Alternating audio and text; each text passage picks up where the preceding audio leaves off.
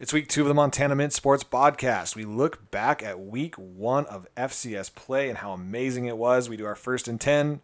We look at the Grizz win at South Dakota, their upcoming game against North Alabama. We have Greg Rachac on board to talk about Montana State's game against Texas Tech and what to expect this week against Southeast Missouri State. Montana Parlay comes on for your gambling picks. We go around the big sky and then we do our watch party. Let's go.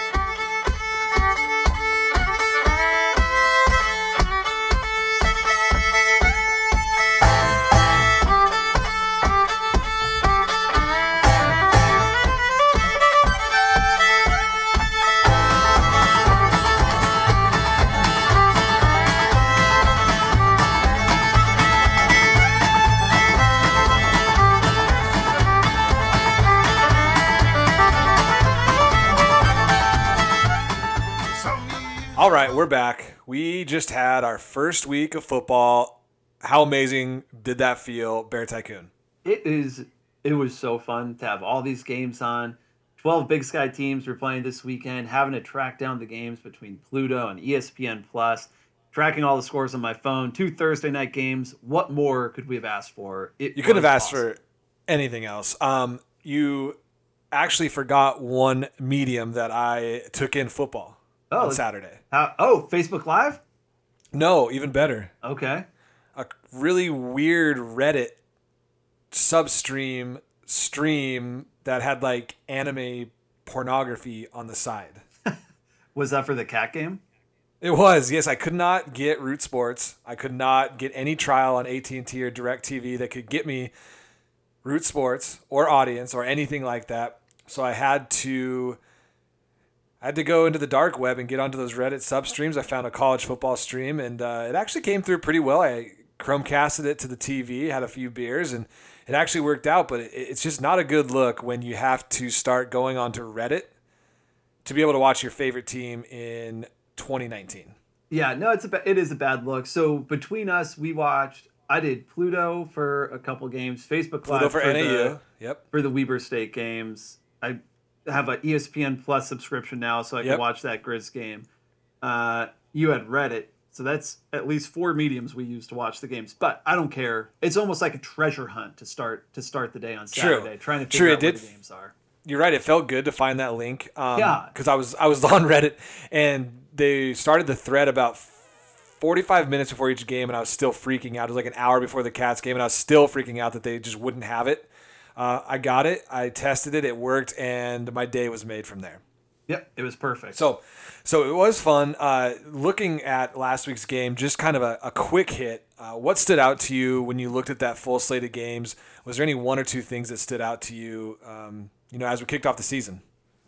Yeah, I mean, we can get into kind of more specifics later on. Um, but overall, you know, I don't think there was any huge surprises from the top tier Big Sky schools, kind of that top three.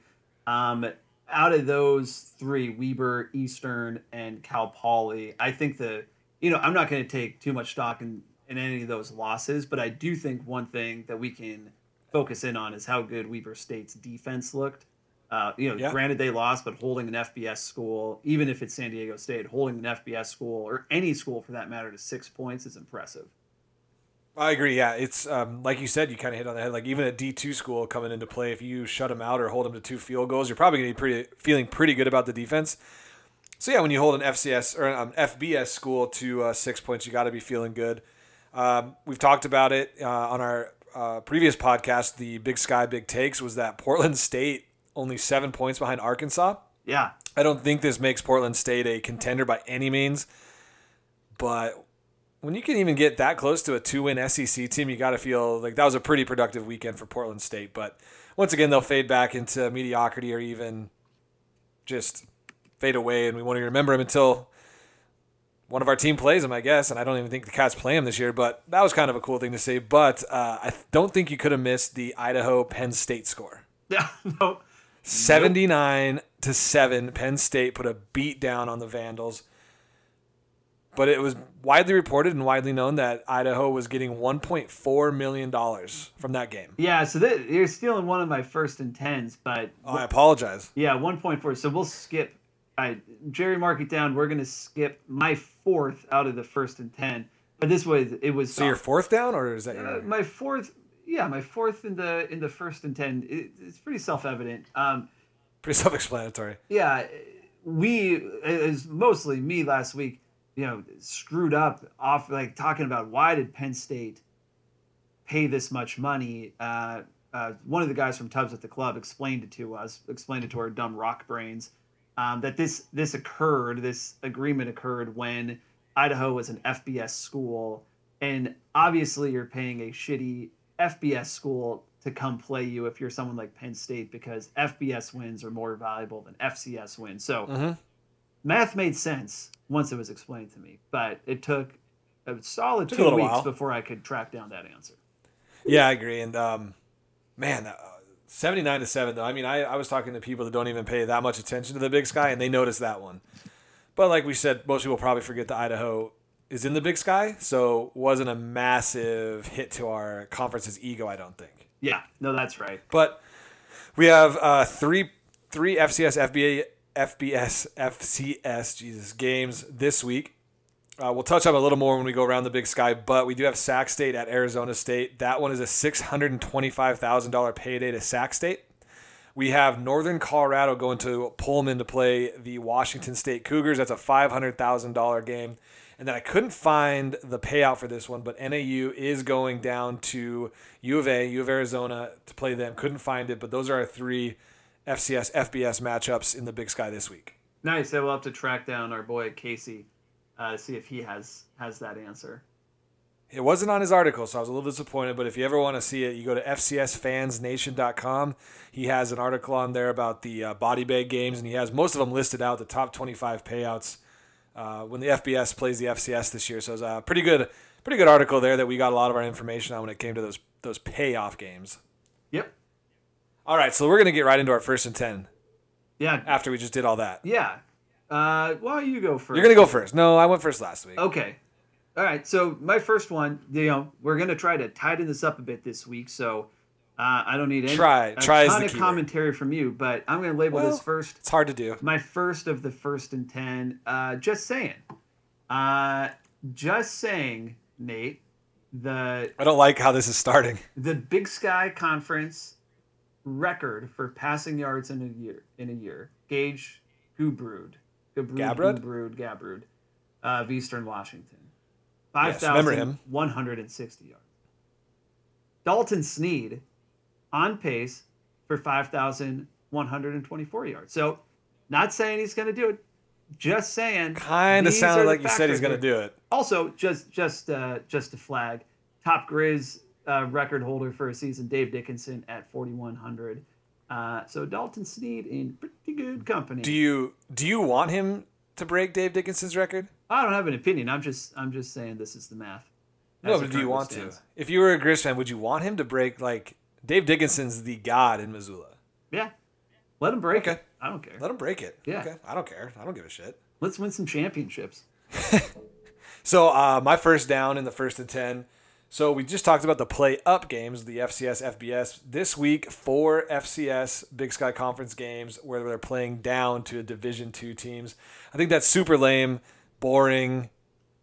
I, am so glad Montana State or Montana is not doing that this year, Yeah. but we have a couple teams that doubled up. So we have Eastern Washington played up at Washington last week, but now they're playing down uh, to Lindenwood this week. We have Portland State played up to Arkansas. Now they're playing down to Simon Fraser out of Canada. Oh yeah, I have some Yeah. thoughts on Simon Fraser. I, I bet you do. Central Washington playing Idaho after Idaho's ass kicking. So Idaho played up. Now they're playing down.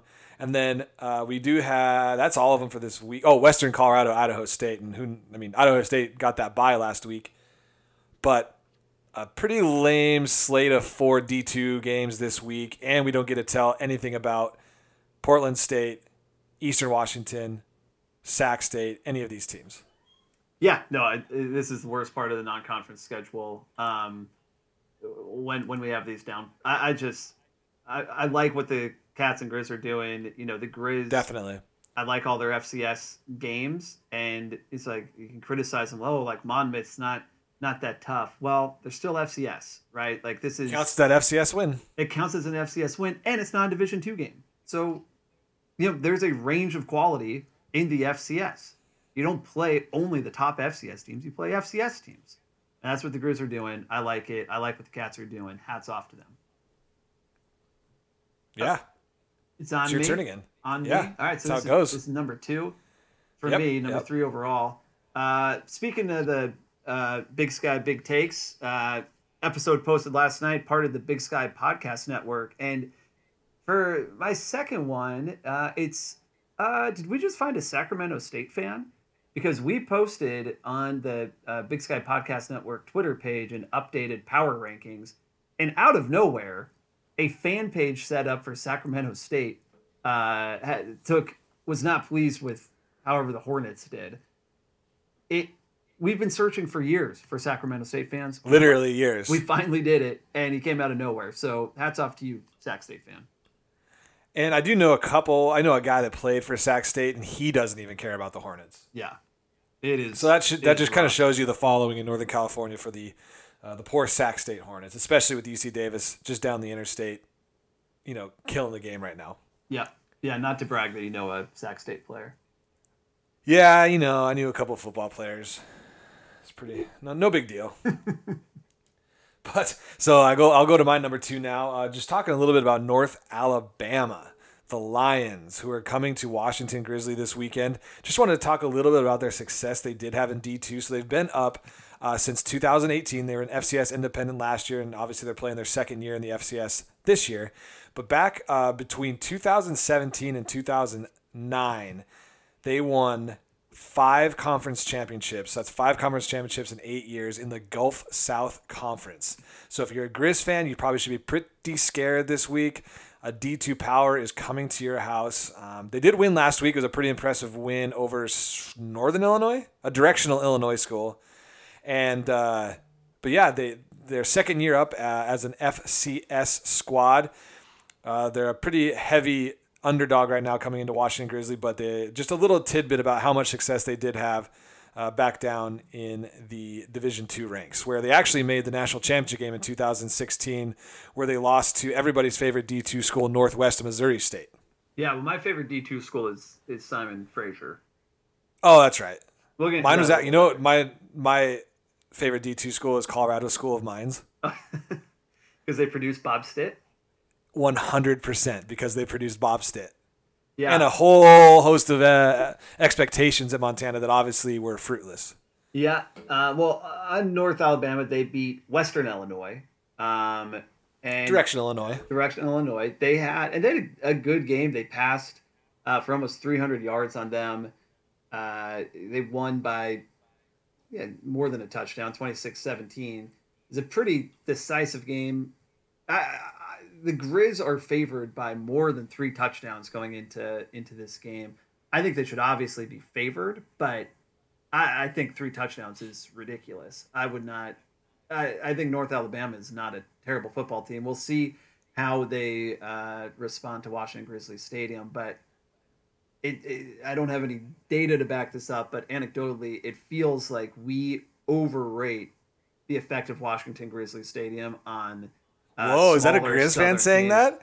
No, it's a great stadium. It's the best atmosphere in the FCS, but I don't think that teams coming in are completely unprepared uh, for what the stadium has to offer. So, You also said you also said the word an, ans, anecdotally. Anecdotally. anecdotally, How do you say that?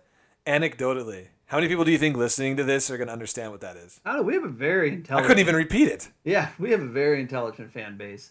Um, If only the hosts were as intelligent as the fan Exactly. base. Uh, my number three, and this is a quick one. It's just I want to repeat my favorite storyline from last week, and it's that Idaho State had a bye week. That's it. Yeah, that's way to drum up that fan excitement. Like everybody else is playing, and you're like, nope, let's just wait one week. Nope. Hold it. No. Like and all you millennials, you don't have any kind of you know delayed gratification. We're gonna teach you delayed gratification. We're gonna wait a whole week, and then we're gonna play a Division two team on a Thursday night. on a Thursday night. so that's how you get it going in Pocatello, apparently. Yeah. No. It's it's so bad. Cool. It's so bad. All right. Next one. All right, my number three, I am going to go with a shout out to Coy Steele, Montana State receiver, caught his first touchdown pass last week in Lubbock uh, against Texas Tech. He's out of he's a walk on sophomore out of Sheridan, Wyoming. I have a soft spot in my heart for Sheridan, Wyoming. That's where my sister lives and her family. Cool. Love it down there. Yeah, I love Sheridan. You been down there? Oh yeah, it's great. Have you really? Yeah, I've been to Sheridan years ago. I like though. it there. Yeah. Years. I went to the rodeo this summer there, you know, as we were talking about our what we did this summer. Yeah. But anyway, uh, pretty cool. He's a five foot eight, 177 pound sophomore receiver. Walk on has put his head down. We have an interview with uh, Greg Rachac coming up where he kind of talks about he, he was really excited for Coy Steele to get that touchdown too. So Bauman threw him a seed for about what was a 35 yard touchdown or so. So it's pretty cool to see that those walk ons get that. Even Jeff Choate said he thought that players were more happy for him than anybody else. So pretty cool uh, when you see those walk ons get that, especially um, against a Big 12 school in a Big 12 house. So that was pretty cool. Yeah. No, it's something he'll remember forever for sure. Um, turn. My next one. We're, we're, uh, Jerry skipping. says you're skipping number four. Yeah, skipping. That's the Idaho. So it's my turn again. Idaho one. Yep. So that's the name of the game is just steal other people's first and tens, and you get to go twice. Oh yeah, maybe yeah. We should put points on that. Yeah, All I'm right. winning right now. All right, no, All right, so yeah, three points for Yeah, well, my turn again. So, uh, number four for me, Bobby Hauck is back. He is back in the media. He's back talking shit about the Cats. He's he's back cutting off reporters, asking good questions. So, I think it was last Thursday, Wednesday or Thursday, he was on a um, Voice of the Grizz radio show and started talking about uh, talking about the Cats. You know about how the Montana State's throwing parades for when we have winning seasons. Talking about the size of the stadium people are all like, you know, when Cats fans started to respond to that, all the Grizz fans were saying that, uh, you know, Bobby was renting space in the Cats fans' heads. But I think it's the other way around. Nobody was talking about Bobby over on the western or the eastern side of the state. Bobby had to put the cast name in his mouth, so I think he's a little worried. He's trying to get a little mental edge, but it's not going to work. Jeff Choate's way too mentally strong for that. Um, so that's that's Hauck talking trash about MSU.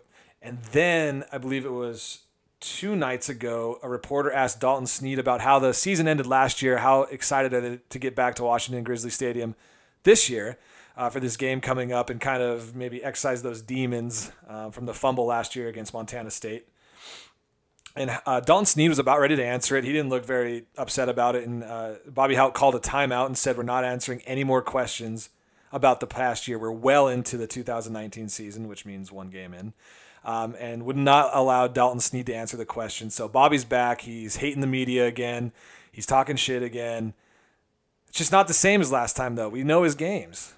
And I think all the reporters, and you know, you and me especially, as as huge journalists as we are, um, we were pretty upset about Bobby. You know, telling that reporter he couldn't ask those questions.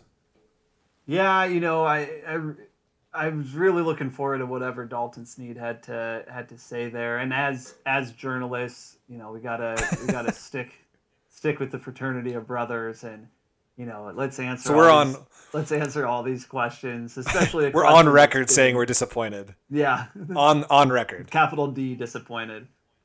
Um, But Bobby's back. That was the the gist of it. it's great to have him back, and There was a lot of talking just for a little bit, but Bobby's back. Yeah, he's back, and if he gets a uh, win this year, all of this will look so awesome. Uh, my But last if he doesn't, one, my last one, I'm doing a quick substitute. Um, just looking at Idaho State's schedule, and we're not going to you know love Idaho State. we're not going to know anything about these guys uh, for quite some time because they're playing Western Colorado, then they're going at Utah, and then they have a game, a road game against Northern Iowa. I guess maybe we'll know something. Nah, there. they're gonna get killed gonna- in that game. But then it's then they play Portland State. It's like all right, September twenty eighth.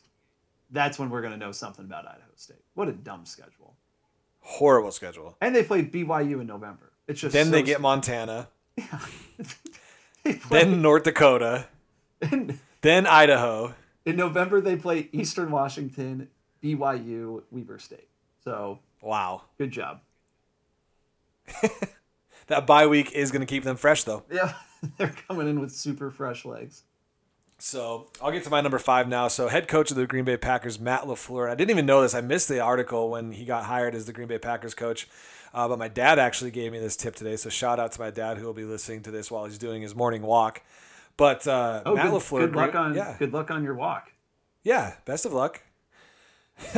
Matt LaFleur, Green Bay Packers head coach, uh, he actually played quarterback for the Indoor Football League Billings Outlaws in 2003. Oh, great. How about that? And th- those were actually fun games. Like I remember coming back, um, coming back uh, from MSU back to Billings, you know, to work during the summer. We would go to those Outlaws games, and they were they were a blast. They were winning. The Metro was a buzz. How many people would get go to those games? They'd actually get a pretty good crowd when they were w- winning the national. Uh, I don't know indoor football league title. It was a sellout at the Metro. I remember Great Falls and I think a few other cities tried to start a semi-pro football game, and it was it was not. Well, was you can't do it outside. You just can't do it outside. No, it was not. Yeah, so he was- well received. No, but the the indoor football league in the Metro was actually a blast. I really liked going to those games. Chris Dixon, when he was the quarterback, electric, electrified the Magic City. Um, they built the Outlaws. Little side story: the, the Outlaws built their like a practice facility out off of 90 by Geyser Park. Yeah. Shout out Geyser Park, or maybe R.I.P. Geyser Park. I don't know.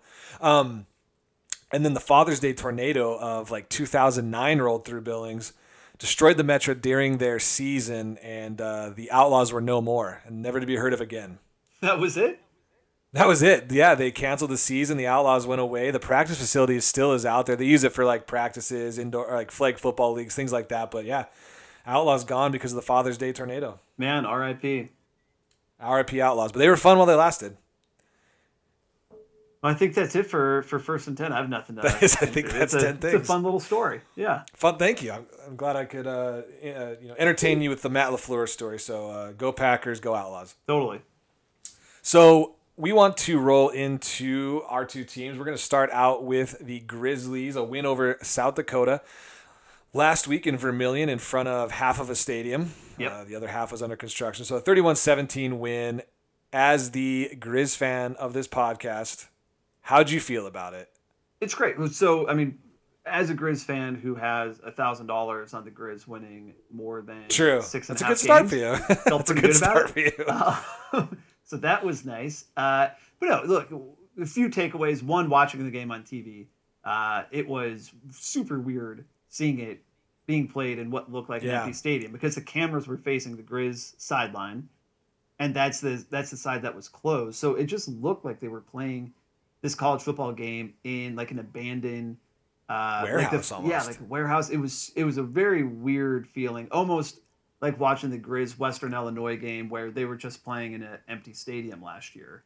Um, But it was, it was a lot of concrete though, which changes a it a lot of bit. concrete and like a weird. I couldn't really figure out like where the seats were going. It just seemed like a lot. it was levels. weird. Yeah, but it was weird. um, yeah, look, I think that there's obviously and and the Grizz fan podcast guys they dissect this a lot uh, on their show that posted on Tuesday. So I'm not going to repeat everything that they said, but you know, there's a lot to be excited about. Sneed looked awesome. Our receivers looked awesome. Uh, once the offense got rolling, uh, you know, between Toure, Akem, and Jerry Louie-McGee, they just look like they they'll be. Everyone's going to have a tough time stopping them. Uh, but on the other hand, oh, and on the defensive side of the ball, uh, you know, Dante Olson looked like he was all over the place. The defense, uh, besides for that one long-haired receiver who kept getting open, um, it, they, you know, they had a lot of good, a lot of good possessions. Uh, South Dakota got into the red zone a handful of times and walked away with zero points or just a field goal. So the defense stepped up, but they were allowing big plays, which was killing us last year. And then on the offensive side of the ball, the you know we talked about all last season, all off season. The Grizz need to improve, on offensive line. They may have improved, but it, it still looks like it's going to be a liability um, going forward this year. It's definitely a weakness on the team. But look, a win's a win. They won by Yeah. a couple touchdowns. It, Grizz fans have every reason to be excited, and you know it puts them, assuming that they can take care of business at home against two weaker FCS programs, it puts them in pretty good shape uh, going into uh, their conference schedule, assuming they of course Definitely. lose to Yeah. Oregon. Well, it's a win. It's an FCS win. And it's a I good FCS liked- win. It's a good Well, FCS win. it's a it's a decent FCS win. Let's look back really quickly at South Dakota last season. Okay. This was not a power team in the Missouri Valley Football Conference. They finished third to last in the conference last year. I know this is last year. I know this is a new season. I totally get that. So don't think that I'm laying, you know, it's it's not all of that, but three and five in conference, four and seven um, overall.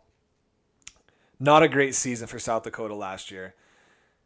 So it's not like they beat up on a top tier Missouri Valley Football Conference. It is an FCS win. It's good. It's a great way to start the season off. You know, Montana State starts. Uh, we'll talk about it, but Montana State starts off with a loss to a, a, a Big Twelve team, which there's so many ways you can take that, but a We win against need an to talk FCS. about Montana State. No, no, no. I'm, that's I'm, I'm bringing it back. I'm bringing it back. We'll I would love it. to see a win over an FCS team to start the season out because you are right. It gives you excitement. It makes you feel good about getting that win against like uh, you know like comp- competition. So I get that, um, but it's not like we're talking about they took down an upper echelon of any football conference.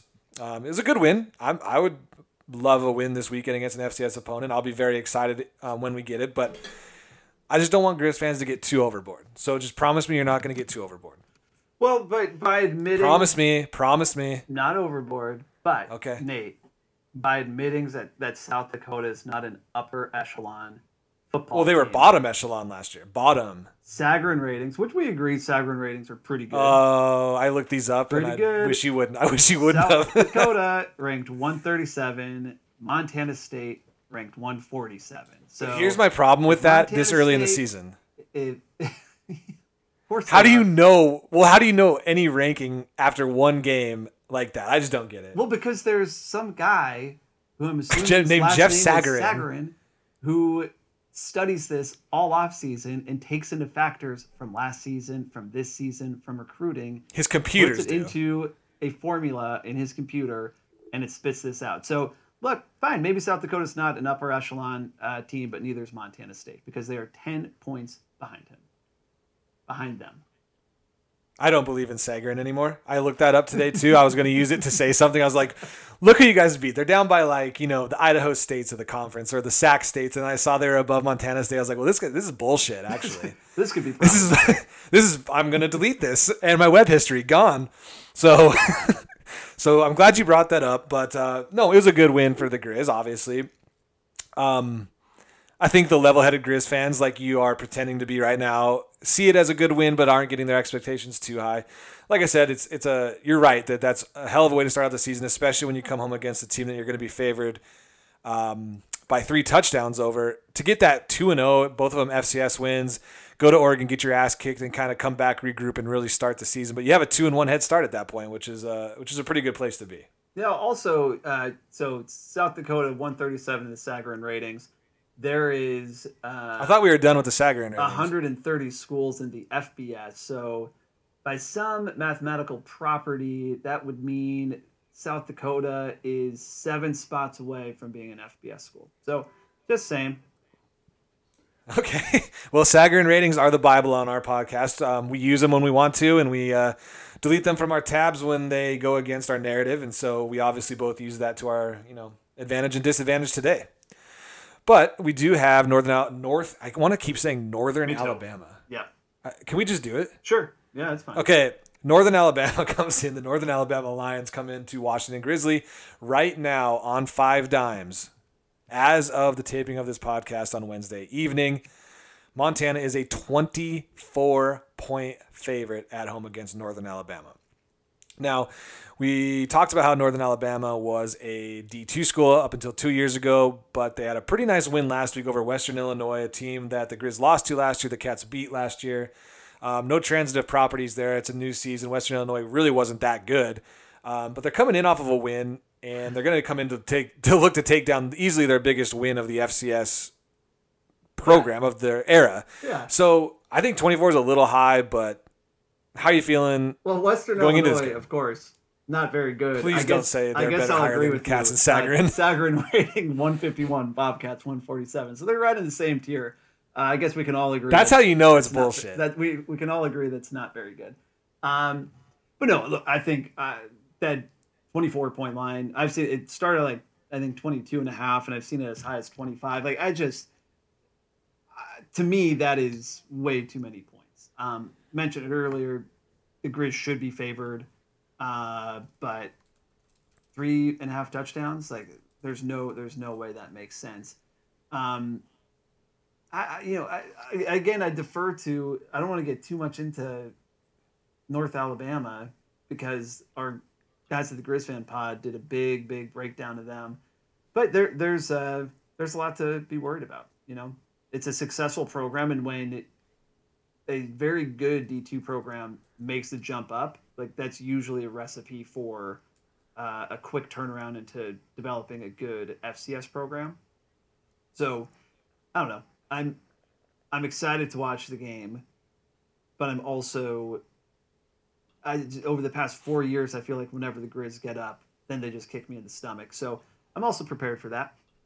That makes sense. So if you do put hundred dollars straight up on Northern Alabama to come in and beat the Grizz, they're right now they're plus one one thousand two hundred fifty. So if you put hundred bucks down on Northern Alabama, you're going to come out with thirteen hundred bucks. Hmm. Actually, thirteen fifty. So just uh, you know, I don't know if you have that hundred dollars to spend or if you're going to save up for your thousand dollar bet that you placed, but um, Montana pretty heavy favorite at home against Northern Alabama. But um, I'm also looking forward to seeing you know um, the Grizz at home.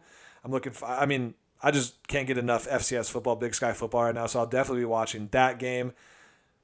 Do I think Montana covers? I do not. Do I think they win? I think they are going to win, but I would put money on Northern Alabama uh, plus 24 right now, no doubt. Yeah, same here. So we look at the Montana State game under the lights, Gold Rush in Bozeman, welcoming Southeast Missouri State to town.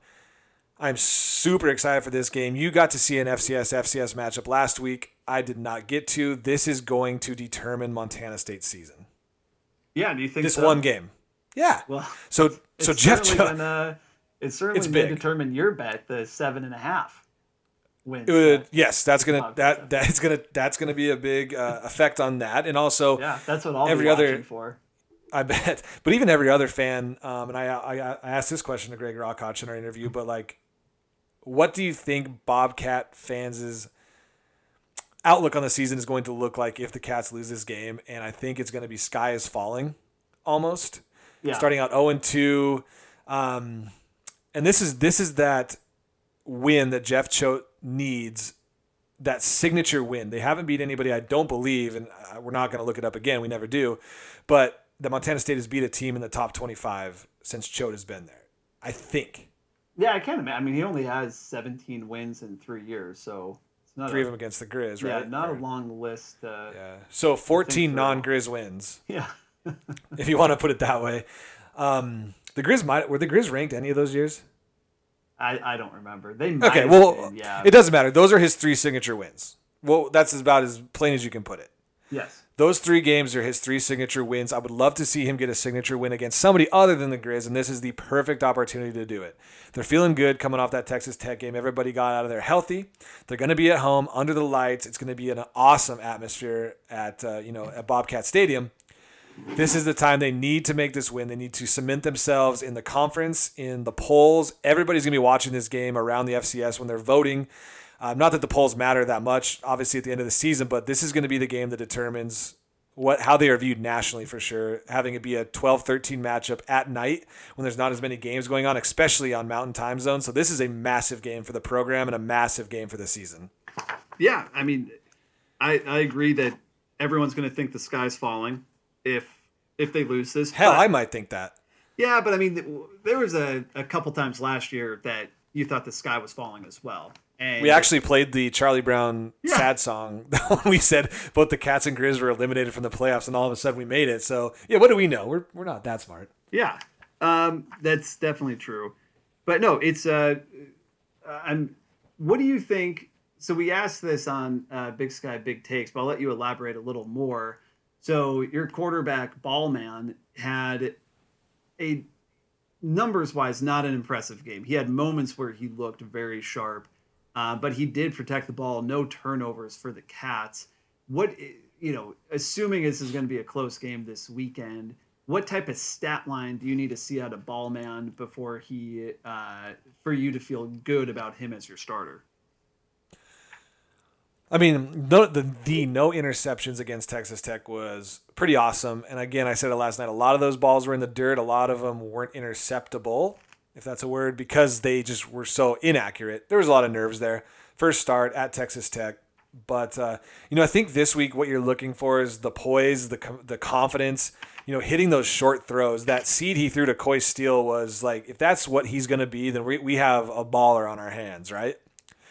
But if he's tentative, if he's throwing those balls in the dirt at home against an FCS defense, I'm going to be a little bit nervous. But you know, I think that he got out of that game some confidence. He saw that he could hit some throws. He's not going to see a defense even close to Texas Tech this year. So, you know, this week, what I need to see out of him is just that that protecting the ball. Um, Southeast Missouri State was number one in turnovers in the FCS last year, so he needs to protect the ball. I think he just needs to get some confidence early by hitting some of those short throws and opening up the field a little bit. Let Ifanse, um, you know, get some touches there after he opens it up a little bit. So I don't need to see this massive Dalton Sneed, Gage Gubrud, Case Cookus, Jake Maier, Meyer line. I just need to see some confidence and just opening up the field for the Cats running game. Sure. Do you think uh, you know Troy Anderson got in a little bit on the offensive side of the ball? Um, he career wise, Troy Anderson has 10 100 yard rushing games. Do you think he'll have he'll add to that total this season. What's your expectation for him as uh, offensive weapon? This week, I see. I mean, I, I honestly I'm speaking more generally, but this week generally this season. Um, well, I mean, he's going to be on the field. He's going to get touches. He's going to be lining up on the offensive side of the ball because you have to game plan for him. And when he's on the field, you have to watch what he's doing. He can break literally any play for 50, 60 yards, a touchdown. We saw that last year. So when he's on the field, he's gonna get he's gonna have the eyes on him, which is gonna open it up for other players. And when you give him the ball, everybody was keying on him last year, he can still make those plays. So he's gonna get the touches. He's gonna be on the offensive side of the ball no matter what. You know, I don't know how many plays he'll actually get the ball, but he's gonna be on that at least lining up. Does he add to his hundred yard games this year? I would put the over under at two, and I would pro- I would probably go with like a push there. You know what I mean? Or put it at three, and I would go under. Okay, you know, maybe so you think he'll probably he'll be involved enough where he may get.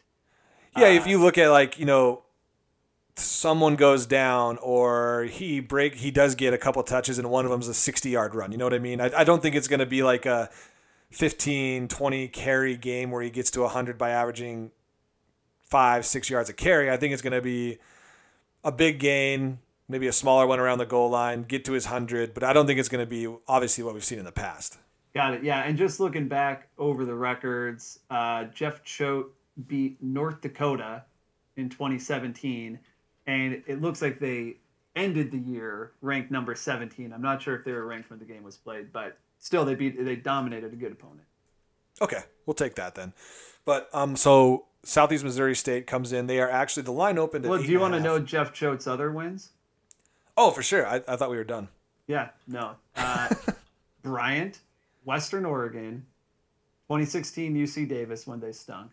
We're, we're skipping the Montana. You have three. But they were on their way up. Yeah, uh, not very good that year.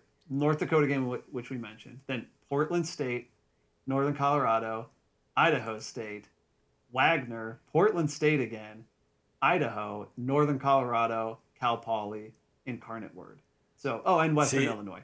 Yeah, uh, it's uh, it's time. They need it. Choate yeah. needs this. The team needs this. The fan base needs this. The program needs this win. Yeah, he he talks a lot about Troy Anderson kind of being the MVP of the team and the heart and soul of the team. I think the schedule makers are the true heart and soul of the the Bobcat team. Hey, you have to you, you have to win the games though. You have to win them.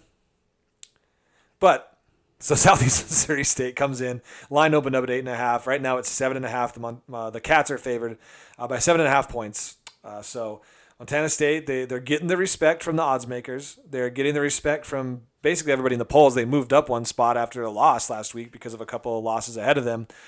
The respect is there, and now they need to go out and like reactively, if that's the way you'd look at it, reactively earn that respect. You know what I mean?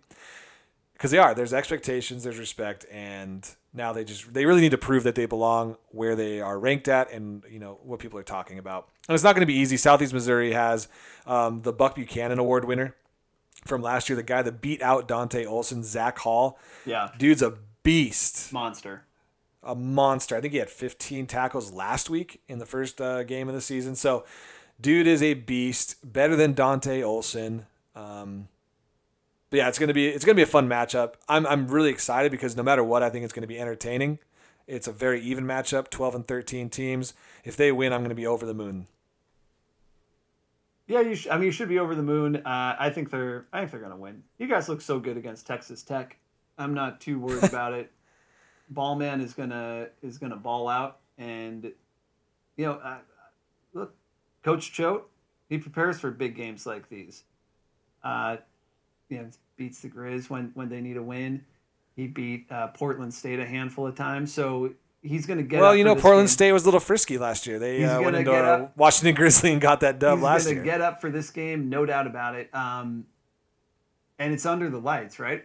Yep, it's a 6 p.m. Mountain Time start, so those rush. lights are going to be on. The students are going to have a few White Claws and Trulies in them. Oh yeah, no chance they lose this thing. Nope, nope. So awesome time though is that we uh, we got Greg Rachac to come on and join our podcast for a little interview about last week's game against against Texas Tech, this upcoming game against Southeast Missouri State, or just Southeast Missouri State. There's state. a state. Yeah. yeah. There's okay, yeah. So we struggle with uh, the away teams, but Greg Rachac does not. So we are going to kick it over to my interview with Greg Rachac.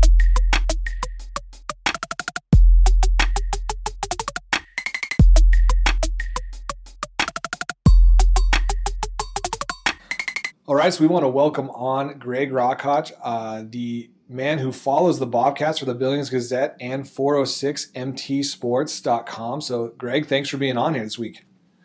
Yeah, thank you. Thank you for having me. Appreciate Definitely. It. Well, we're going to get right into it. We call you when we want to talk Montana State football, and you were at that game in Lubbock this week. A lot of us had to try and find it on TV and watch it from where we were at, but you were actually down there in Lubbock. Mm-hmm. So, first off, how was the atmosphere down there? I know you were you were pressed for time. You were kind of you and I were kind of talking about how you got in late and had to leave early. But what was that game day atmosphere like uh, at Texas Tech and in Lubbock? You know, it was pretty good. I mean, it, I, I, wouldn't say it was the the greatest I've ever seen, but um, you know, they do a good job down there. I I guess one uh, factor that kind of showed up, I was expecting um, more fans. I think the attendance was somewhere around fifty four thousand, and okay, you know, they, they can hold they can hold about 61,000, I think, in that stadium. And um, to me, it didn't look like even that many were there. Um, I know that it was it was really hot, uh, and the you know respect to those people that that toughed it out, you know, for all four quarters. Um, but it definitely started to thin out, you know, in the second half as the the game kind of got out of hand, which mm-hmm. is understandable. But uh, they do a really good job with the production and and um, you know I don't think it was the loudest place. You know I don't think the Bobcats really had any trouble with crowd noise or anything like that. But uh, the one thing I will say was it was definitely a Big Twelve, you know, like Power Five press box. Okay. So you had air conditioning. they, really, they, really, take care of you over there, and uh, uh, couldn't have been more uh, appreciative of that. And so awesome. it's always good, you know. When, when the teams step up to play these Power Five teams, it's it's always a kind of an eye opening experience for the players and maybe even for the coaches at times. But it's it's also an eye opening experience, uh, you know, for the media just because of all the the resources that these places have. So it, it was a lot of fun, and um, you know, I think uh, I think Texas Tech is going to be a pretty good team this year. Yeah, they look. I mean, you could tell right away, just on that opening drive, the speed. Yeah at which that offense, or were I guess Texas Tech's opening drive, you know, Cats had the ball first, but when mm-hmm. Texas Tech got that ball in that first drive, just the difference in speed and I mean, you have to say athleticism, right? Yeah, absolutely. I mean, the tempo was one thing, but also the just the skill and the, and the speed, especially on the outside, that that uh, Texas Tech was able to create, and and some of those mismatches really showed up early in the game, and, and the Bobcats struggled to have an answer for it. You know, they the defense really had their backs to the wall, and um, it was you know you could tell they were having trouble with the tempo um, early on, and just trying to get set and get the calls in, and um, you know. But I think you know if you evaluate the full sixty minutes, you know they got some stops and mm-hmm. got off the field a few times, and so uh, it wasn't like a, a Penn State Idaho situation where it was yeah. a, Yeah, I mean, the 1.5 million would have been nice, but yeah, yeah, that's right. I mean, when you when you make that much money, uh, the score is kind of irrelevant. So I don't think Idaho is. Um, you know, the football players are probably a little down, but yeah, uh, the athletic department is feeling pretty good, I'm sure, right now. But um, as for MSU, you know, I think it definitely could have been a lot worse. Um, but I think because they, they were able to hold their own and kind of, you know, compete for 60 minutes and, and really hang in there, I think, you know, they, they did an okay job. They did an okay job considering, you know, what they were up against in terms of that offense and that, that speed and that skill. Yeah, new coaching staff came in from Utah State and they had what almost 500 yards of offense per game last year. You could you could you yeah. definitely see there was a difference in Texas Tech in this first game. I know it was against the Cats, but mm-hmm. compared to what they played, how they played last year under Kingsbury. Yeah, yeah, it's uh, that's as fast a tempo as I've seen. I think uh, you know they they were they were ready to snap the ball before the chains were even set. You know, after each play, and um, I you know, Coach Choate mentioned it afterwards, and I think he's right. It's going to be, regardless of who they play, that's going to be a tough offense to, mm-hmm. to go up against. And so, certainly no shame in MSU giving up 45 points there. Um, you know, another thing to remember is they left their their starters in until the very last possession, and so um, I don't think the Bobcats have too much to hang their heads no heads about over this game.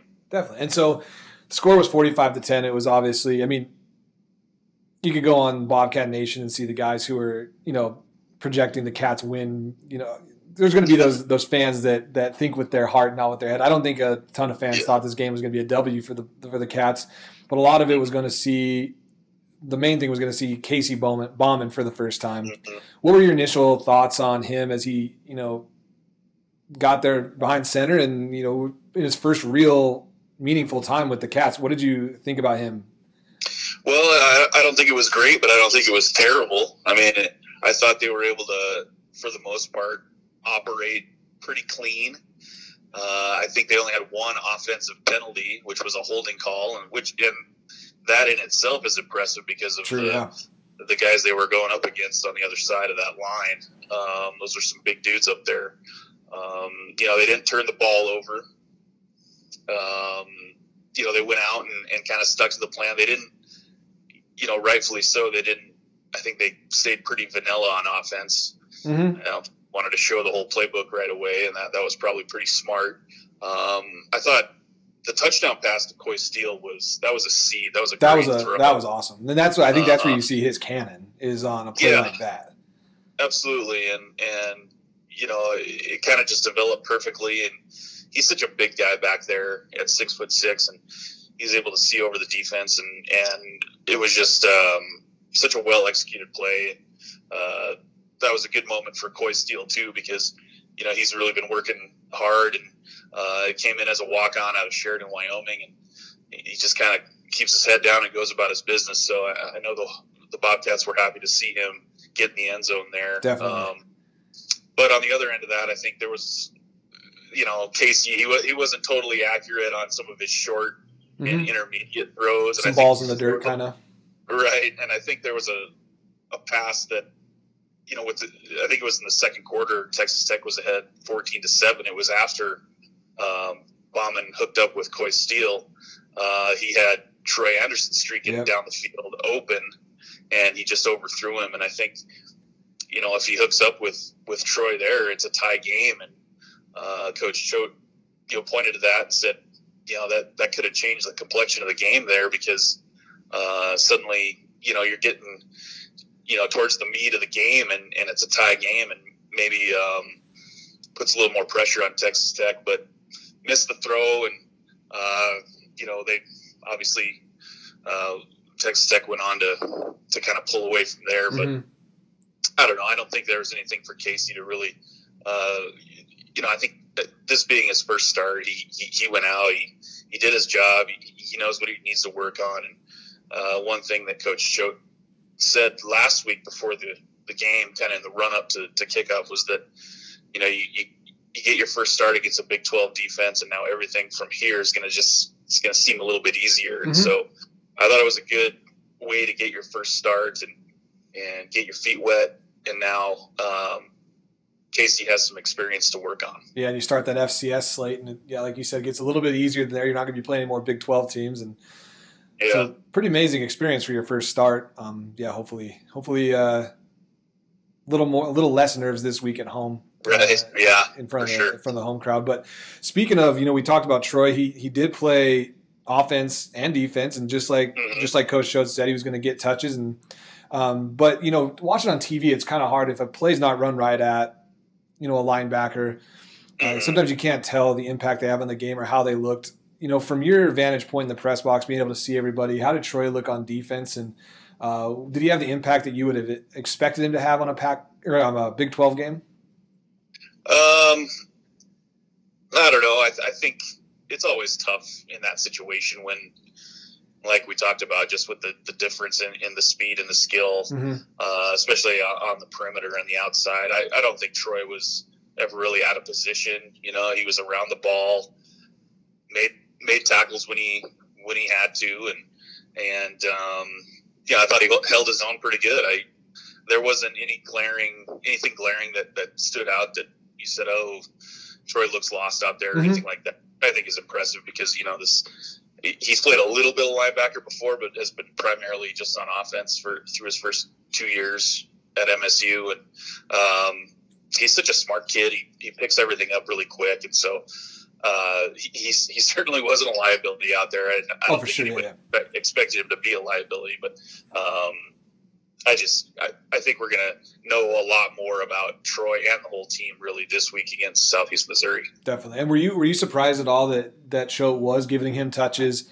um, on offense in a play up game like this where you really have nothing to win and you know injuries to lose or opening up the playbook to lose. Were you surprised at all about the offensive touches he was giving Troy? I don't think so. I mean, like you said, that that was something that Coach Choate had talked about that he's going to have a role on offense regardless, and uh, I think they used him probably about the right amount. You know, they didn't they didn't try to ride him mm-hmm. in the ground game or anything like that. And um, yeah, I, I just think that uh, it was probably they kind of stuck to their week one plan. And uh, you got to remember, I mean, Troy's a guy who can take it to the to the end zone on any given play, and Definitely, so any play, yeah. And he's a guy who the defense has to account for, even if he doesn't get the ball. So uh, I thought it was smart, you know, putting him out there and giving him a shot and seeing what he could do. Definitely. So, what impressed you most about the Cats against Texas Tech? I would say just the way they competed. 60 okay. minutes. That, that, that, that's a game that could have got really out of hand if they hadn't have hung in there and, and, played every snap. And, and that's just a, a trait of Coach Choate. He's going to you know, he demands that guys compete on every play, and that's what they did. And uh, I thought the defensive line, I mean, they're going up against an, an offensive line that's one of the more veteran groups in the Big 12. And, um, you know, they, they didn't back down. They stuck their nose in there and, and um, made some plays. And so, you know, Bryce Sterk had a sack. Uh, and I, and, you know, they won, they won the turnover battle, which did, yeah. I, I didn't expect, especially with Casey Bauman making his first start. I would have predicted that you know he he would throw at least one interception, but he didn't, and uh, I think those are things that MSU can really hang its hat on. Okay, and then what would if you had to name one thing, and there might not be something here, but what would make you nervous as a Cats fan going into this week's game from anything you saw at Texas Tech? Is there anything at all you can take from this game and even what? compare it to Southeast Missouri?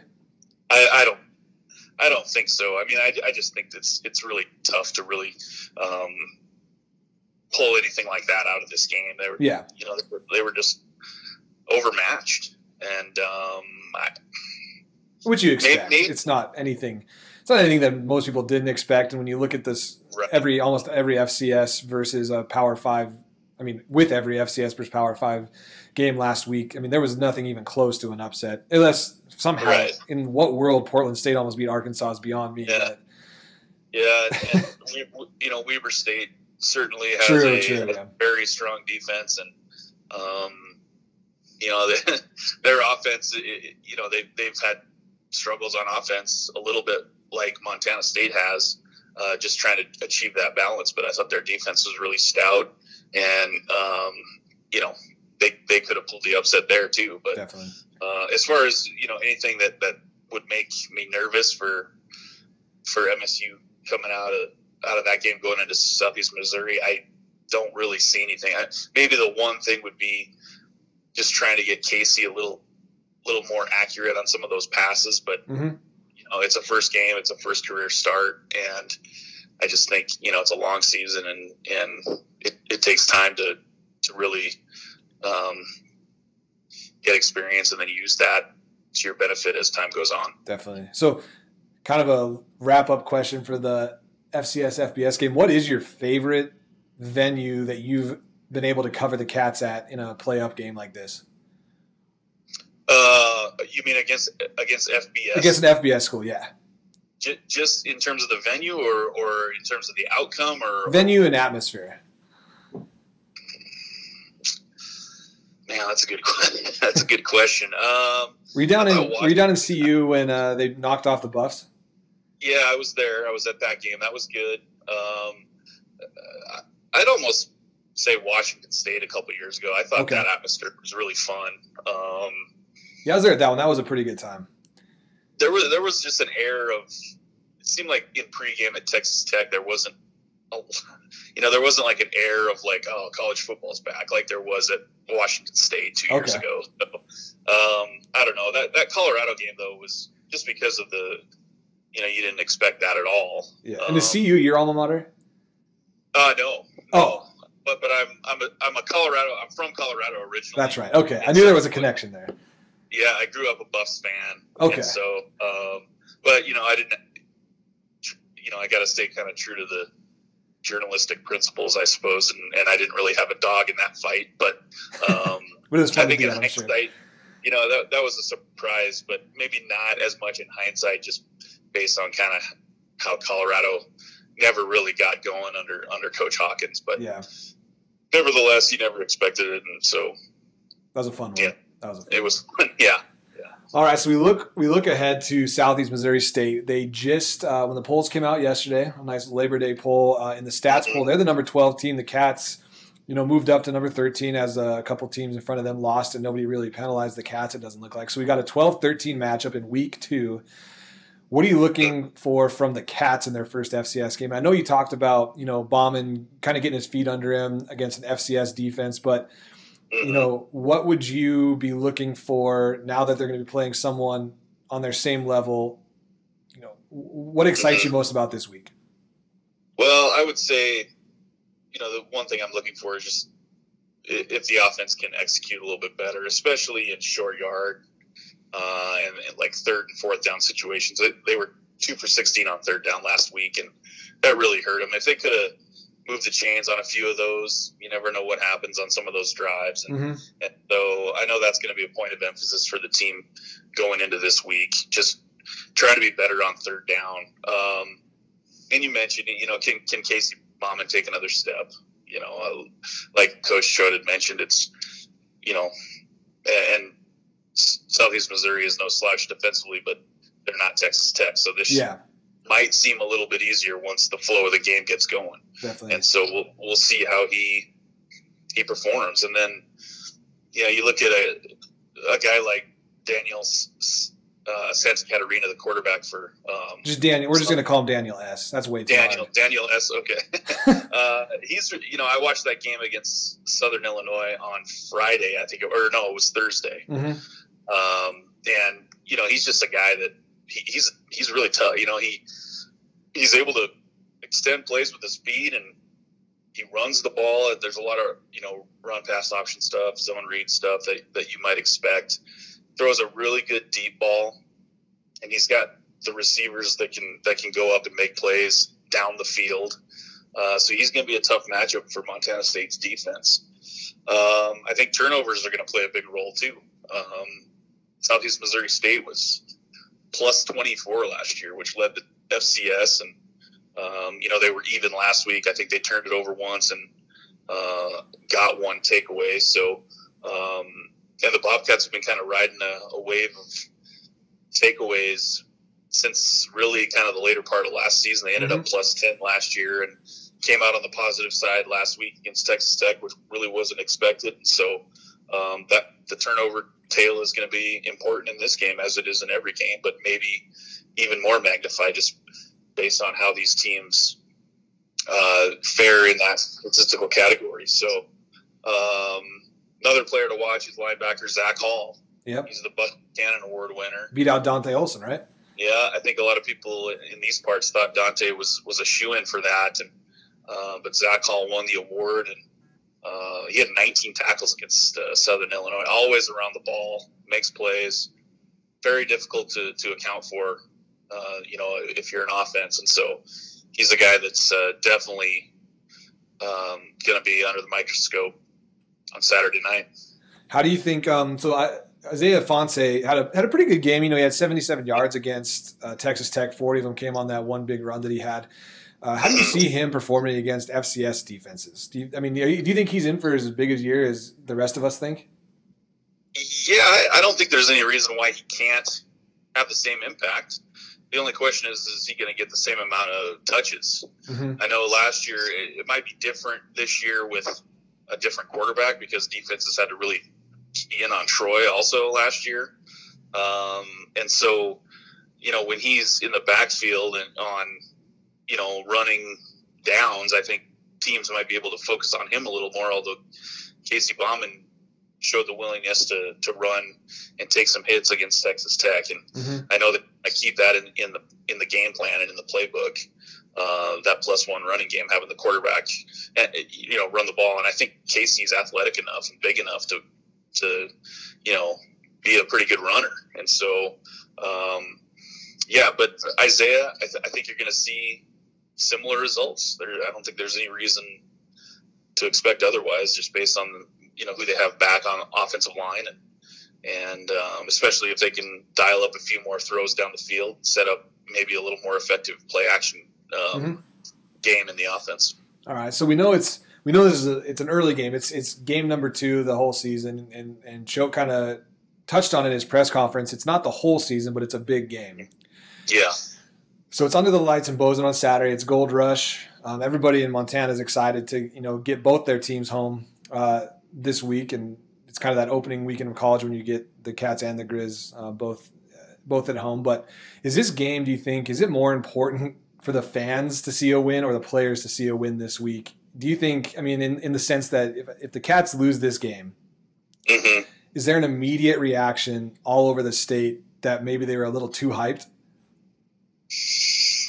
Uh, that's a good question. I I think maybe, yeah. I think we, if you start out 0 and 2, and then suddenly you're going on the road to Western Illinois, who, who you know that's a Missouri Valley team that's that's been good in the past and gave MSU a tough one uh, last year mm-hmm. down here for for Gold Rush, I yeah, I, I think that's that would be a sense of a little bit of well, you know, now it's a must win situation uh, in week three if you start out 0 and 2. Um, you know, as you mentioned, it's it's number twelve versus number thirteen, so it's it's kind of a marquee FCS non conference. Yeah, everybody's going to see it. yeah, for sure. And Coach Choate talked about you know being able to kind of put yourself on the map in a national sense and, and this is a great opportunity for both teams to do that. Um, you know, Montana State won eight games last year.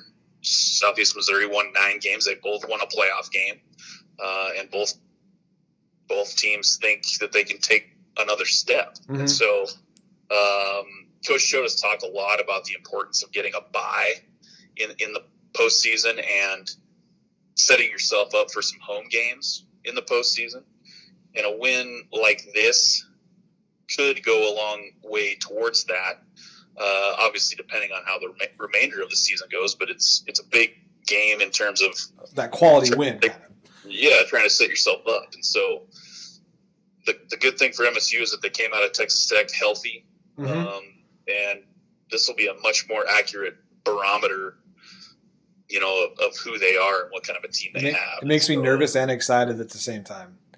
Yeah, I'm going to be the right. most hyped person in the state if if they can get that win over them, and I'm also going to be pretty uh, pretty disappointed if they if they can't come out of Saturday with a win. So it's I think as a yeah. as an FCS fan, this is what you get excited. I was excited for the Texas Tech game, you know, mm-hmm. finding it on TV, watching it, but you knew that it wasn't going to get you that accurate representation yeah. probably of where Montana State's at. So this week is really that that one I'm excited for. Yep. yeah, people will know. Will have a lot better of an idea of what kind of team this is at Montana State this week. So, so as a as a as a real journalist, can you comment on um, gambling lines?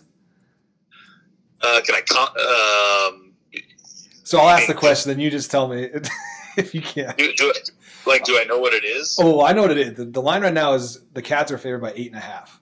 Was it eight and a half? Okay, I heard. I thought it was seven. It might have changed was... a little bit, but I think when okay. they opened up yesterday at eight and a half, what do you do? You think that's an accurate line, or would you be a little uh, bit uh, wary of giving uh, Southeast Missouri State, you know, either seven or eight points? Uh, I think that's pretty accurate. I, I think what goes into that is, you know, the Bobcats are at home; it's their home opener, um, and I think maybe when you look at kind of the leagues that these two teams play in um, the Big Sky historically has been much stronger, top to bottom, than the Ohio Valley, and so um, you know you saw that um, Southeast Missouri lost to Weber State yep. last year in playoffs, round, yeah. and, and, so um, and that was you know it was like a twenty point game or something like that. Um, no, I think that's you know I'm not much of a I don't wager you know, certainly not on FCS football. you don't? Uh, okay. And so, um, but you know, eight. Yeah, I think that's that's probably fair. Okay. We'll, we'll see what it is once we get closer to Saturday. But, yeah, when the, the but uh, I, I, don't. It probably won't fluctuate too much. I wouldn't think. Yeah, I doubt there's that many people bet on FCS to move the lines anyway. But yeah, you know, always fun to look at. Right. For awesome. Sure. Well, hey, we appreciate you taking the time to uh, hang out with us today, and uh, can't wait for Saturday. And you know, we we uh, always enjoy your coverage and reading uh, your articles every day of the week on the Cats. And so we like like we said that we appreciate you coming on here. Yeah, thanks. Appreciate you guys.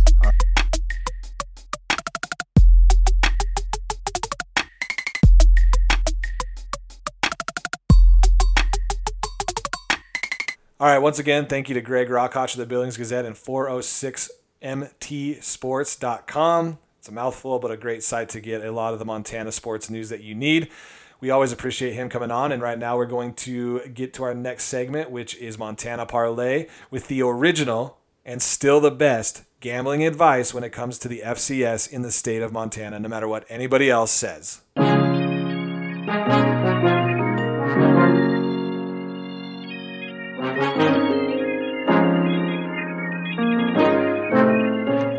Welcome to week two of Parlay's Picks. I'm Montana Parlay. Last week we went 1 and 1 but ended up in the black. We are currently plus 7 minties for the year. Northern Arizona won easily while the early field goals and a conservative game plan by Cal doomed the over in my second pick. The Grizz start the season 1 0 against the spread with their easy cover and win against South Dakota while the Bobcats dropped to 0-1 against the spread with their 45-10 loss to Texas Tech.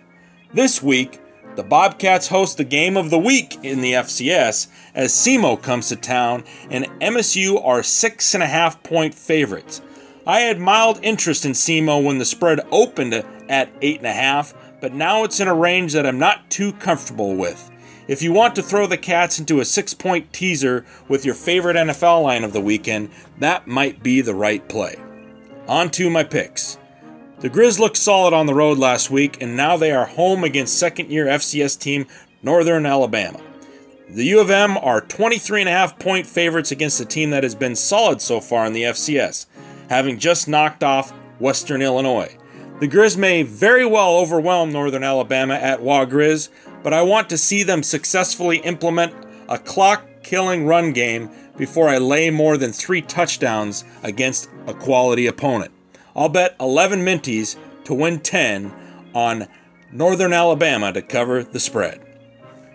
In my second pick, I will do my best to avoid the overreaction syndrome that plagues so many gamblers in the first few weeks. I'm picking Cal Poly plus 14 and a half points versus Weber State. This is less about how Cal Poly looked impressive against lowly San Diego and more about how Weber has not been able to score points in the last few games they've played. Weber wins big for them by 7 to 13 points. I'm putting 11 minties on Cal Poly to win 10. That'll do it this week. Good luck to all you gamblers out there.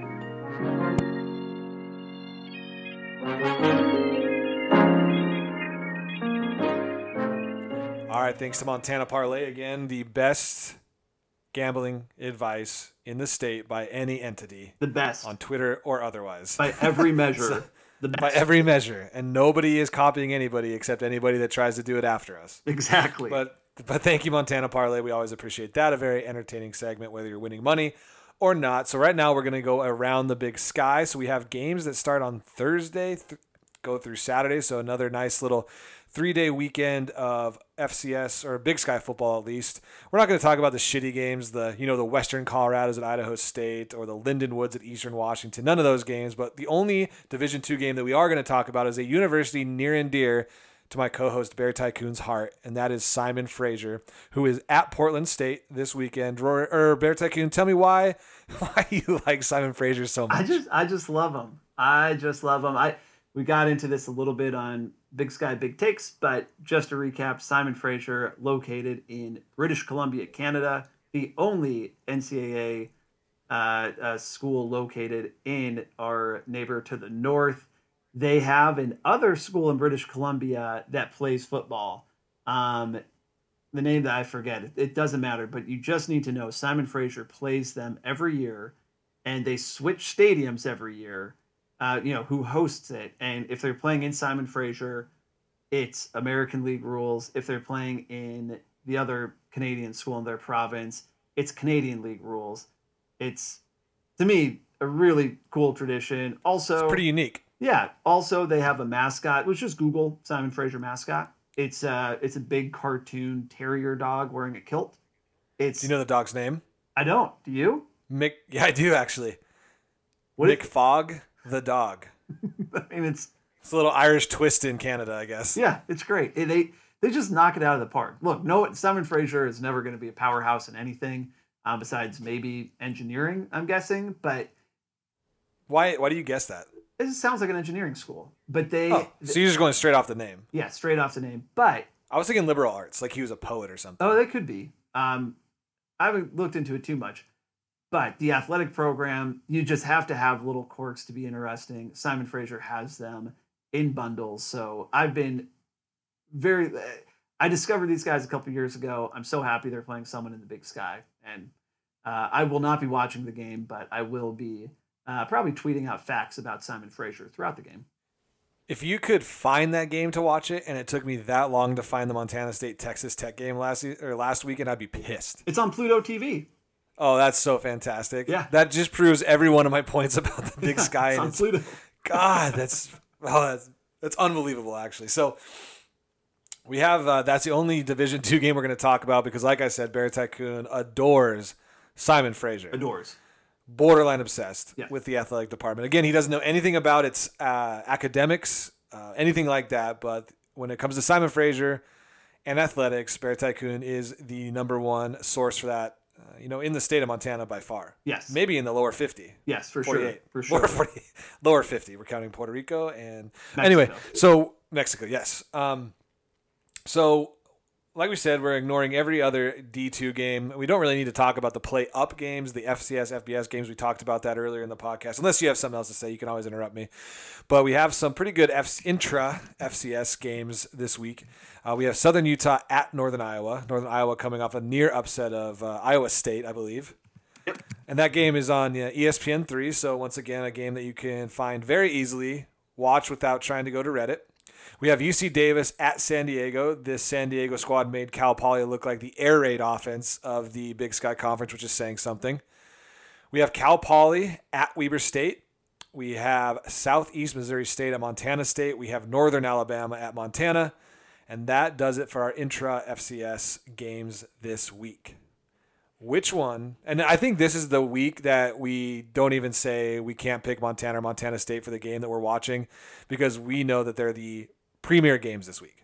Yeah, they're they're they're the premier games, but the the cat game is obviously the better game. You guys are going to win, but it's also there's so much on the line for you and Jeff Choate's legacy, but also for the season. This is a it's not a must win, but it is an important win for a narrative perspective. If you don't win, it would be a disaster.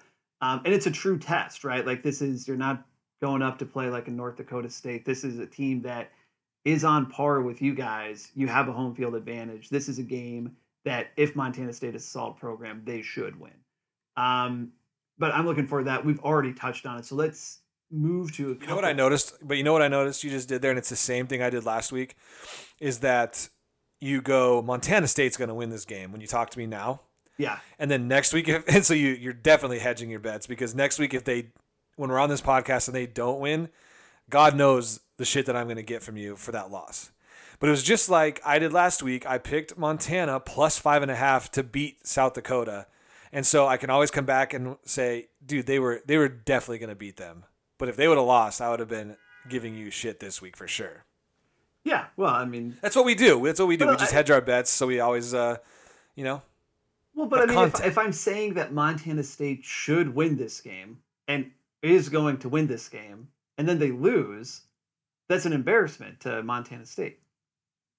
And not to you, even though you called it wrong. Sure, no, I'm That's what I mean. Oh, That's, yeah, it's no, a great way to I do see, it. I It's see, a yeah, great talking head way to do it. Yeah, no, my ego. I'll happily admit when I'm wrong, um, because it'll be offset by the joy of seeing the Bobcats. Exactly. Um, but we've we've hammered these games into the ground. The the couple games around the league that they're that is exciting to watch. Um, to me, the the number one kind of inter FCS game is Cal Poly at Weber State. You know, Definitely. small The sample. number one size. Big Sky offense. Exactly. No, small number sample one. size, but it is. It's the number one uh, offense, besides I guess Sacramento State, um, going against the number one defense, the only team to allow zero points besides Idaho State on their bye week. Um, you know, Cal Poly. I think no, I don't know if we were anyone was shocked that they beat San Diego, but I think people were shocked at the numbers that they put up, The way how- they did it. and how they beat them. So Definitely. you know this this is a game where there's a little little heat behind Cal Poly right now, a little momentum, um, and this is great great opportunity opportunity for them to try to prove something. the one thing is you have to think that San Diego went into that game thinking we have to stop the run. They probably thought Joe Protheroe was there for year nine. Yep. And then all of a sudden, Cal Poly's quarterback comes out, throws three touchdowns in the second quarter. And they're like, what the hell is happening? They didn't game plan for that. Cal, Weber State has some tape, as they like to say. It's not going to happen again. I think Weber State absolutely kills them. But if Cal Poly shows some, uh, you know, a little friskiness, they they they hang around with Weber. You know, Yeah. they may be they may be that uh, upper middle of the uh, of the Big Sky. I think we, like I said, I think Weber wins, but Cal Poly could really. Um, make us guys look like idiots from our preseason polls and everything. Uh, if they keep it closer, beat Weber. I mean, that would be amazing. But Yeah, I'm trying to find the the line in this game. Um, good. This is good podcasting Yeah. right now. good podcast. All right, Weber State is favored by more than two touchdowns, 14 and a half points. Um, I don't know. That seems about right. I'm not super high on Cal Poly. I think right. It's a question right now. Lightning in a bottle kind of. yeah, if they, well, if they're a and bottom it's San tier Diego. team San Diego's a dog shit team. middle tier team. Yeah, San Diego is.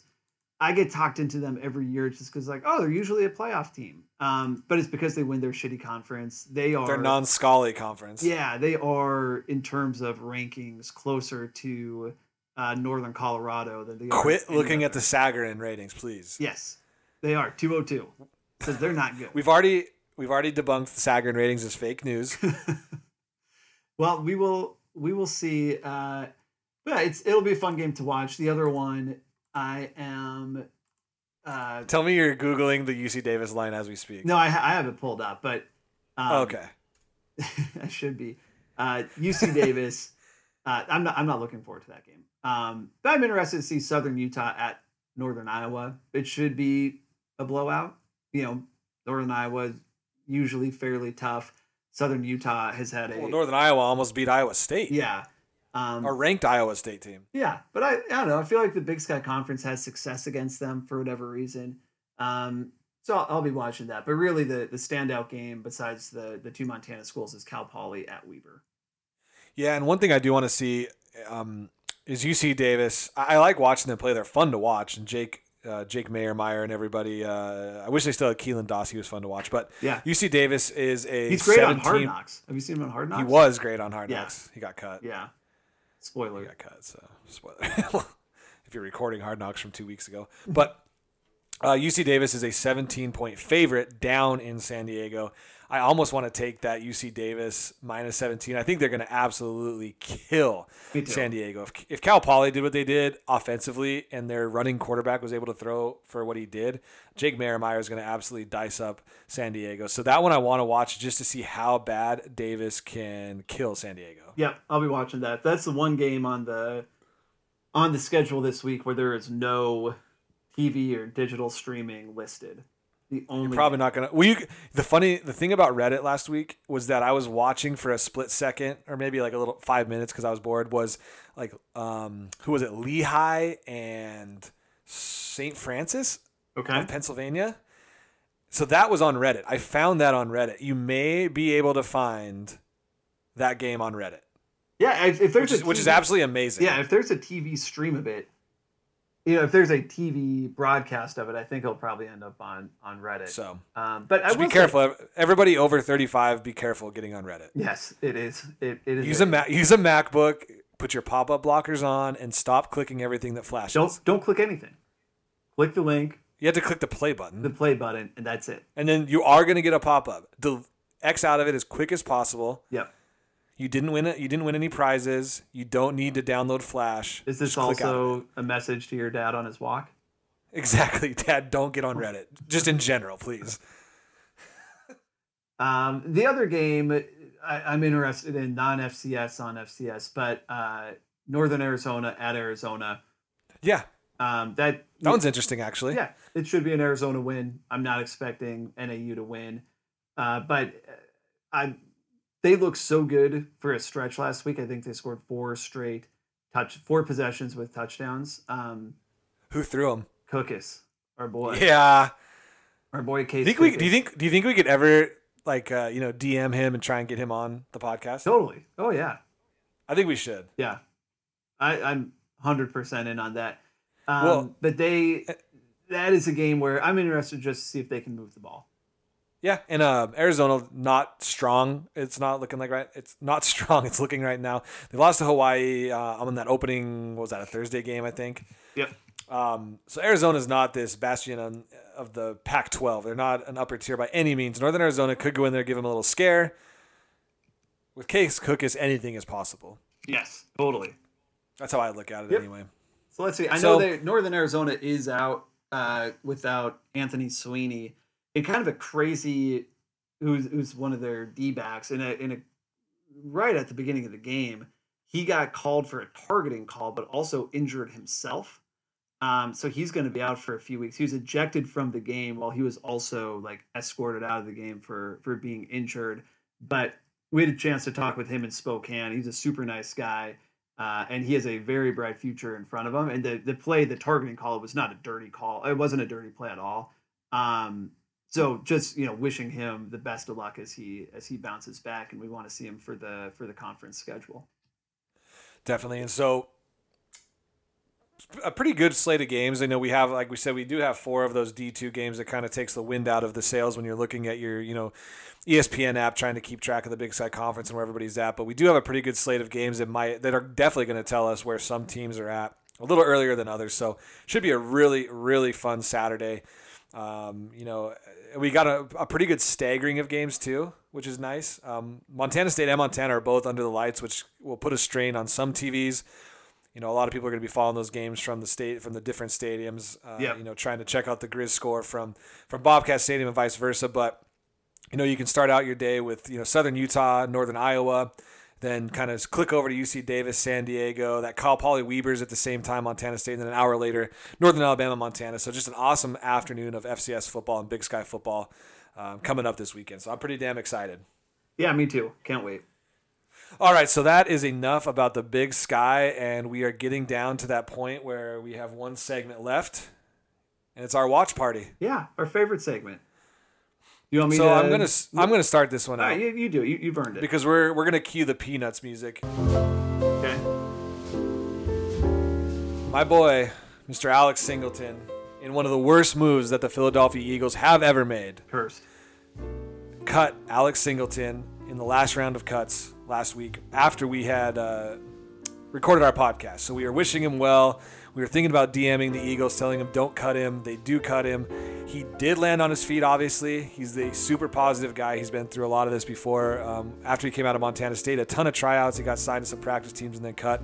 He did re sign with the Philadelphia Eagles practice team, so I can't talk too much shit about the Eagles yet because he is still a part of their organization. But I swear to God, if they ever cut him or they don't bring him up to the show, they they're gonna hear from me. Yeah. Bear Tycoon. Yep, no, I'm gonna write a letter.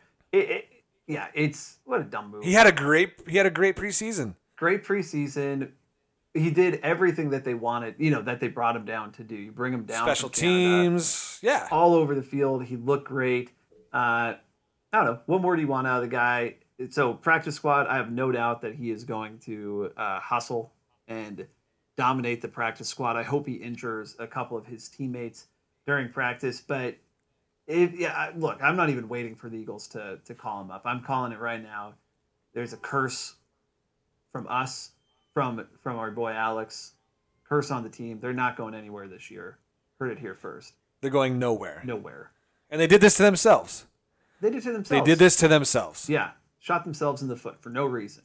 Just give So- our guy a chance. We love our boy Alex. We hope, and in, in all serious, regular season, and in all seriousness, we love Alex. We hope he does great on the practice squad. We do hope he gets that call up if another team, you know, decides they need an amazing linebacker, the you know, or a special teams player. They they get a hold of the Eagles and, and get him off that practice squad. But uh, nothing but love for Alex, and we hope that uh, he does a does a great job there. Yeah, and moving on to the next watch party, uh, kind of a good news or bad news, good news uh, with our boy Brock Osweiler. So didn't make the Colts roster. We got you know we got him in the door. We we talked. We did what we could. we did what we could on our end. We got him in the door in Indianapolis uh, for the job interview. He did not close the deal. It's super disappointing. Uh, it's also kind of weird when he br- there's not a lot. there's news when someone gets brought in to a team, and then no news if like they don't get a contract. So trying to figure out what happened. It's just a lot of articles from last week saying the Colts brought him in. He obviously is not on the roster or any roster in the NFL which has started some uh, uh, chatter on the Osweiler Twitter spheres uh, that maybe he's headed to the XFL. And I'll tell you what, I'm happy. I'll happily be We- an XFL we- guy. We need that for content. Yes, happily. like be we an can't XFL guy. when when you're a third or a quarter of our watch party and nothing happens to you that week like we we google search you Yeah. and come up with nothing Nothing. it kind of screws up the latter part of our programming. So we just appreciate if someone would like just do anything with brock osweiler like a scandal. Um maybe he's seen out in beverly hills doing something risky. I don't know something, we need content. Yeah, well, we something. Have, we have lots of Google alerts set up in case anything happens, but we'll be closely watching injuries in the NFL. We obviously don't want any injuries, um, but there's a silver lining to everything. So if if someone goes down, that opens up another door for our boy Brock. We will be there, uh, uh, you know, standing in line with him, resume in hand, trying to get him a job. Uh, but if he does go to the XFL, I'm excited to preemptively announce that we will be the official Montana-based podcast of the XFL. So exciting news either way. Brock in the XFL, NFL. We're we're going to be there with him. we'll be there no matter what Yeah. So speaking of lacking content, we move to our next watch party. Josh Huestis, did you know he hit a game winner over uh, over his alma mater, Stanford? Yeah. Old news. Yeah, yeah. Uh, I did see something though. Oh, Uh, did you go on his Instagram or something? Little creep, no, I creep I, session. I looked up his team, see how they're Bayern, doing. FC. named after the beer, I believe. Yep. FC Bayern, right? Yep. and they played a game against the Shanghai Sharks. They're going on tour. Played the Shanghai Sharks, beat them 102 to 64. Now there's no box score available, but I think it's probably safe to assume Josh scored somewhere between 70 and 80 points. Uh, so hats off to him for a great game. Great job. That's an awesome game for Great Josh. game. Looking forward to the Euro League uh, starting up and them posting the box scores to what Josh is doing. Because Uh, again, we need content. Yeah. So then the last watch party, a new edition, A new edition. a new edition of the party. It's getting crowded in here, uh, and it's a joint entry between Bob Stitt and Gresh Jensen. Uh, Our They boys, do everything together. Our boys at Texas uh, State had a had a pretty flat weekend. Um, they got beat handedly by uh, Texas A&M. Gresh Jensen had an up and down day. He did not get the starting job. Uh, well, let's say he had a down up down day. Did not get a starting job, but he came in late in the first half because the starter was not doing well. Um, but then he had pretty pedestrian numbers: 160 yards, one touchdown, 200 interceptions. After the game, the head coach 200 interceptions. two, two interceptions. Shit! Um, I was gonna say. Two interceptions. The head coach, who was not Bob Stitt, uh, I confusingly thought Bob Stitt was coaching at Texas State. He's Um, offensive. He's, the offensive coordinator, right? Yeah, but I, I was just jarred when I saw this other coach's name. Um, but he said that both QBs did just about the same. So no clarity on if Gresh is going to be starting when they go to Wyoming uh, for week two, but that's where they are. Uh, the you know heads up though for the for the Bobcat fans, the Texas State Bobcat fans, the one true Bobcat fans. Uh, that loss is not that big of a deal. It is. It was in terms of our boys Sagarin ratings, which we need to Oh, cut back on Jesus references going Christ! forward. I, I only ref, I only did research on a couple websites tonight. Um, but the the difference between their schools was 145 uh, spots in the rankings, which for perspective, Montana State, Texas Tech, 114 points. So uh, it's about you know best similar outcomes, similar differences. Texas State, even though you're an FBS school, you're not a good one. Um, so not surprising that they got got blown out. No, not surprising they got blown out. Um, you know, Gresch could have come to Montana State. I think he could have gone to Idaho State as well. He had offers from both those schools. Uh, chose a different Bobcats, and you reap what you sow. And you know, 5.2 average per throw against Texas A&M, two interceptions and a touchdown. You know, you could be starting the game this weekend under the lights at Bobcat Stadium, but instead uh, you're probably going to be on the bench down uh, in Wyoming. Maybe I'm not bitter. I'm not bitter though. not really. bitter. Yeah. No, but um, so that's our watch party. Do you want to hear a little a fun story about a person that just got cut though from uh, an NFL team? Sure. So uh, Luke Wilson, the tight end for the well former tight end for the Oakland Raiders, he just got cut. Uh, actually, on a pre- pretty awesome episode of Hard Knocks where he wore a "Pardon My Take" shirt as he got cut. Yep. Love it. So Luke, yeah, that's pretty cool. So Luke is just an amazing character, but he uh, he was on the Seahawks for a while, who was my favorite NFL team. I was out in Seattle one weekend for our annual trip out there with the guys to go to a Seahawks game.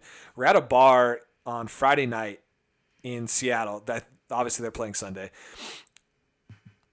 and uh, this massive dude walks into the bar, and you can tell it's Luke Wilson right away. The hair, like just the the face, the nose. It's Luke Wilson, the football player. The nose doesn't really help when you're talking about the actor and the football player, but Luke Wilson walks in, and I'm like, oh, dude, that's Luke Wilson. So I go and kind of back up a little bit and accidentally like barely bump into him just so I can say what's up. Yeah. So I'm like, oh, hey, sorry, man. I didn't mean to do that. What's up? And he was super nice. And I didn't say, like, hey, what's up, Luke, or anything like that. But I thought I was pretty cool. Got a picture with him with his back turned to me. That's my kind of claim to fame. but the worst, the worst and most embarrassing part is we get up to the bar and I kind of sneak in, standing next to him. This dude's like six six, six seven, and uh, the bartender kind of looks around, skips over me, skips over everybody else at the bar who's you know average height, goes right to Luke Wilson, gets him his drink, and I turn over to Luke and I go, "You- "It must be nice being tall." And he turns and he looks at me, grabs his drinks with this disgust on his face, Yeah. and just walks away from me. It should be. That's humiliating. What a dumb thing to say. What a horrible thing to say. I was a little bit starstruck. I'd had a couple pops in me. That was my chance to meet Luke Wilson, who is, a from everything I hear, is like the nicest guy in the world, and that's how I started out my conversation out. with Luke this Wilson. is this is a Really a him out. trend of you and NFL players. I think uh, I think we're gonna have a tough time getting Alex on the podcast. He's probably gonna have a tough time coming back on. yeah, but Although I haven't said anything stupid to him while in this little NFL phase I've been in, because we haven't talked since uh, he went to the league. yeah, but he has social media, so he knows. So that's my story about a guy getting cut. Good work. That's a good note to end on. Thank you, thank you. So that's that is our show this week. Another fun one, another long one. We're just so excited to have football back. We can't say that enough. Great slate of games this weekend. We cannot wait to get back together and do all this over next week, especially after a couple pretty big time games with the Cats and the Grizz. So, any last words from you, Mr. Tycoon? No, let's uh, we'll talk to you next week. All right, have a great weekend, everybody, and we'll see you next week. Oh, one last thing. Oh, One last thing. oh, Forgot to do it last week. Doing it this week.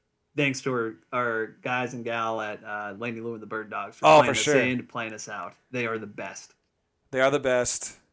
And uh, a new album came out in the off season, Yeah, check it out. so check it out. And uh, yeah, once again, have a great week. Unless Roberto Tycoon has anything else to say. That's it. All right, that's it. Laney Lou and the Bird Dogs will play us out. See you guys.